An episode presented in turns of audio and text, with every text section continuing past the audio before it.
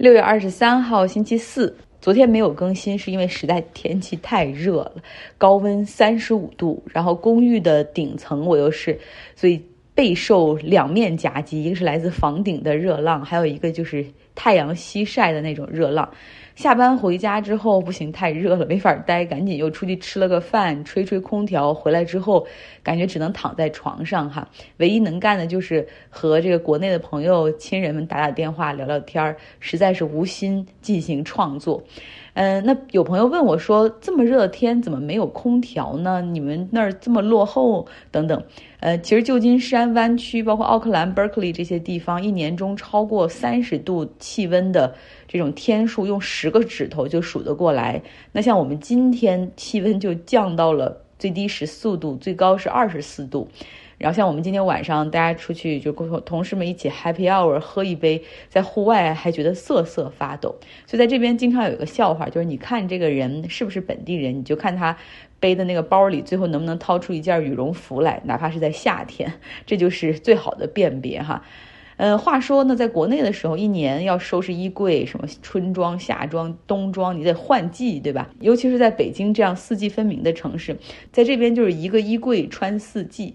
所以大部分的房子，不论是 house 还是公寓都没有空调，所以温度很高的时候就真的有热死人的可能性。所以你看到在英国哈，确实有时候夏天赶上几天可能二十八九度就真的会把人热死。呃，其实政府也很清楚这种情况，所以一到这种特别热的时候，他们基本上会搞几个这种 cooling center， 比如说某个体育场啊或者学校啊，嗯，就大家都可以去避暑，就在那个地方他们会开空调。那这两天呢，我们公司的几个 C level 的C-suite 的这些大佬们从欧洲飞到美国这边哈，所以公司里就有了很多集体活动，比如说午饭、晚饭、happy hour， 喝点酒。像今天我们就边喝边讨论各国合法的饮酒年龄。那像中国这边就完全不太严格，或者我不知道啊，感觉就没有什么相关的多少岁才可以饮酒的立法，然后也没有人你去多大多大年龄你去买酒，也没有人会查你的 I D 身份证。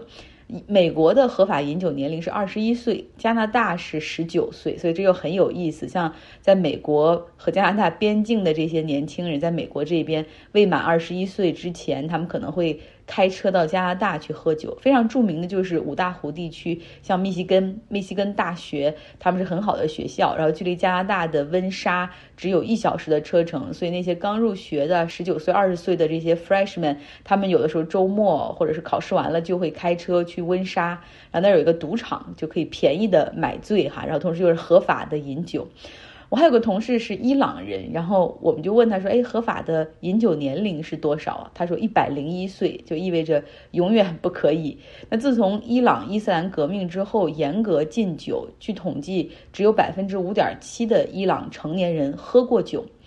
那印度呢是更有意思，他们绝大部分的邦是允许合法饮酒，允许酒精销售，然后甚至还有一些邦它是保持着政府专营酒类专营哈，呃，用他们的话说，政府专营的酒都很难喝。但是还有四个邦到现在他们都是禁止销售酒精的这种邦。那这和宗教信仰没有什么关系，其实更多的是印度这个地方的一个传统文化，就是像圣雄甘地那个时候就倡导全国禁酒，因为这样可以减少家庭暴力以及在公共场合的不得体以及犯罪率。所以在一九四七年印度独立的时候，这个饮酒禁令就被纳入到印度宪法所谓一条指导原则，也就是各邦可以看自己的实际情况，然后你可以适度的引入。然后后来有这个古吉拉特邦等几个邦就引入了这个法律。不过我的印度同事说，就这些禁酒州其实有大量的私酒销售，然后你会可以叫送货上门，种类繁多，服务周到。因为有很多同事来自不同的国家和地区，所以每一次的这种聚餐或者是聚会简直就是跨文化交流，了解多元文化的最好的时候。不过你们知道我也很 expressive， 就太爱表达了，有的时候也一把年纪了还满心好奇哈，然后有的时候其实也会冒犯别人。比如像我们公司哈，其实我们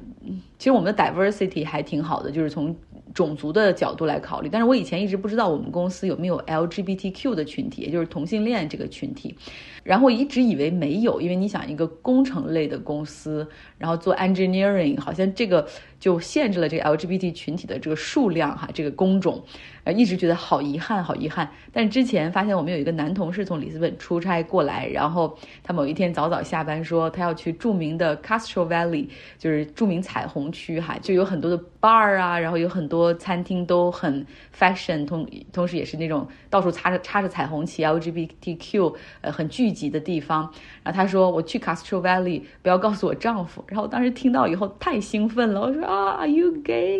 呃、uh, ，I didn't know. I'm so proud of, so happy for you。你知道，就是有的时候过度兴奋所表现出来的，我我是很开心，但是表现出来的异常其实也可以是一种 offensive 。其实我们的国家，啊，中国，我的意思是一个非常 homogeneous， 就是非常同类型，就是同质化的国家。不是你们理解的那个同质，是 homogeneous， 就是没有太大的种族差异性哈。我说的是肤色啊、发质啊这些方面，我们都是黄黄皮肤、呃黑头发、黑眼睛、棕色的眼睛的这样的人种，所以我们往往有的时候却缺少了一点这种 awareness， 就当你发现和别人不同的时候，然后可能会无意中的歧视了别人，或者表达了一些。些歧视的言论而不自知，比如说大家看到了吧 ，B B C 爆出来的那个在非洲让孩子们去录那个视频的同胞，简直是充满了，简直是充满了非常 racist、abusive， 然后 obvious 的这种种族歧视的言语哈。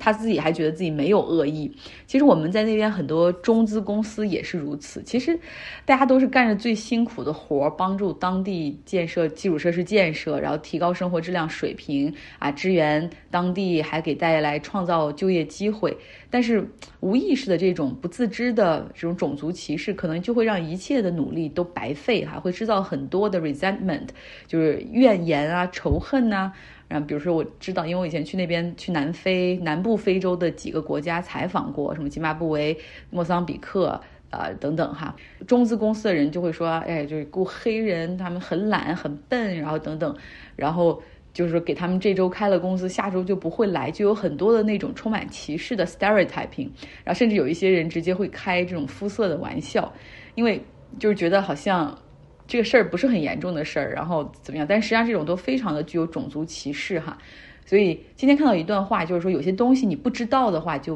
不会改，对不对？所以我们都应该 be aware， 就是说应该注意一下，就是有一些东西哈 be mindful， 然后我们可以去 make change。好，来到阿富汗。周三早上的时候，在那儿发生了一个 五点九 级的地震，至少造成了一千人死亡 ,一千六百 人受伤。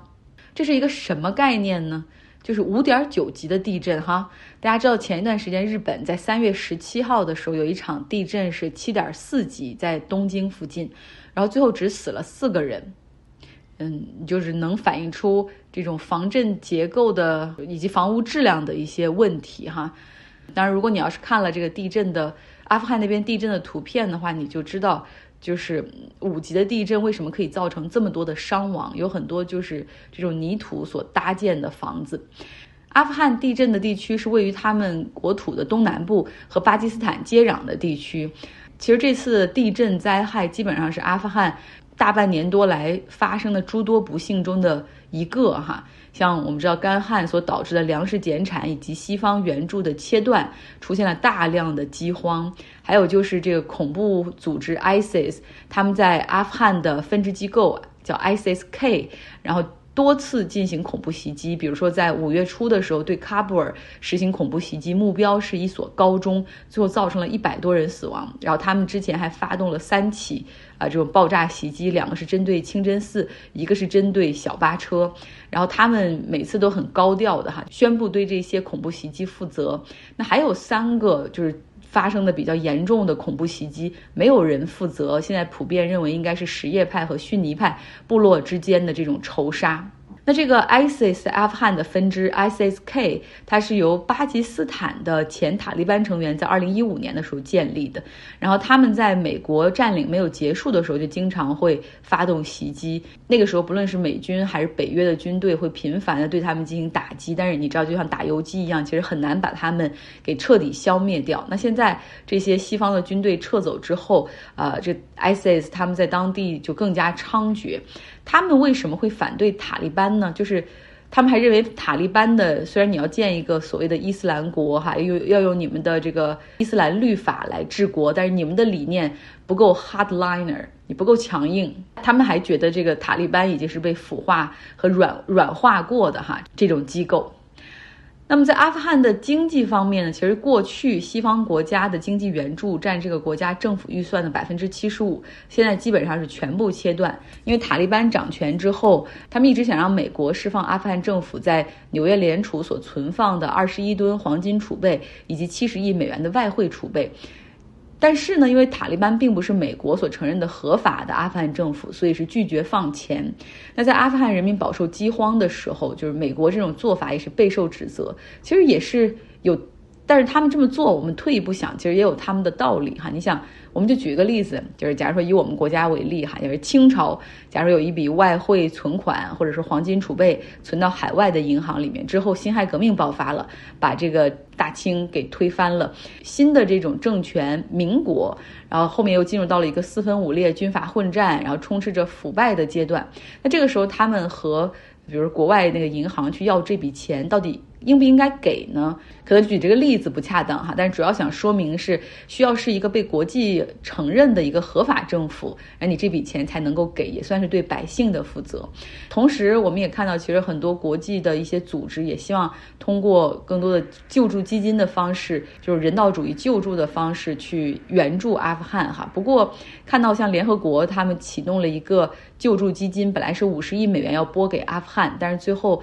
在联合国内部不知道为什么也被否定了哈，我们继续关注吧。那最后再来看到土耳其，土耳其的总统埃尔多安最近很忙，之前呢是对芬兰、瑞典加入北约的计划，他们是积极的阻挠，然后之后又威胁，可能看到叙利亚那边的情况，呃，他们要要威胁再度出兵叙利亚，然后另外呢和希腊在东地中海还是保持非常紧张的关系，时不时的还派军舰出去威慑一下。另外，他还积极的参与到俄罗斯和乌克兰的谈判中去哈。其实这些都是埃尔多安在为明年夏天要举行的土耳其总统选举在做准备。就是说，你看他有这么多的议题哈，在各个地方。今天他又在土耳其的首都安卡拉接待了来自沙特的贵宾哈，沙特王储本萨勒曼来访。其实这还是华盛顿邮报记者卡舒吉惨死之后，就是他们俩的第一次正式访问。卡舒吉之前也说过好几次了，他是死在土耳其的沙特领馆内。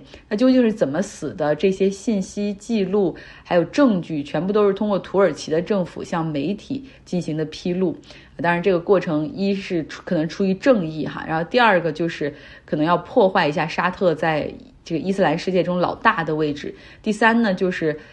其实我们也能够看到，在这过程之中，像沙特领馆的附近，包括其中，可能都被土耳其人下了天罗地网的窃听设备，所以这些都一度给这个土耳其和沙特之间制造了一些微妙的这种危机感。那像埃尔多安曾经更是直接批评过本萨勒曼，说你的手就沾满了肮脏的鲜血等等，就是暗示就是他下令杀卡舒吉的。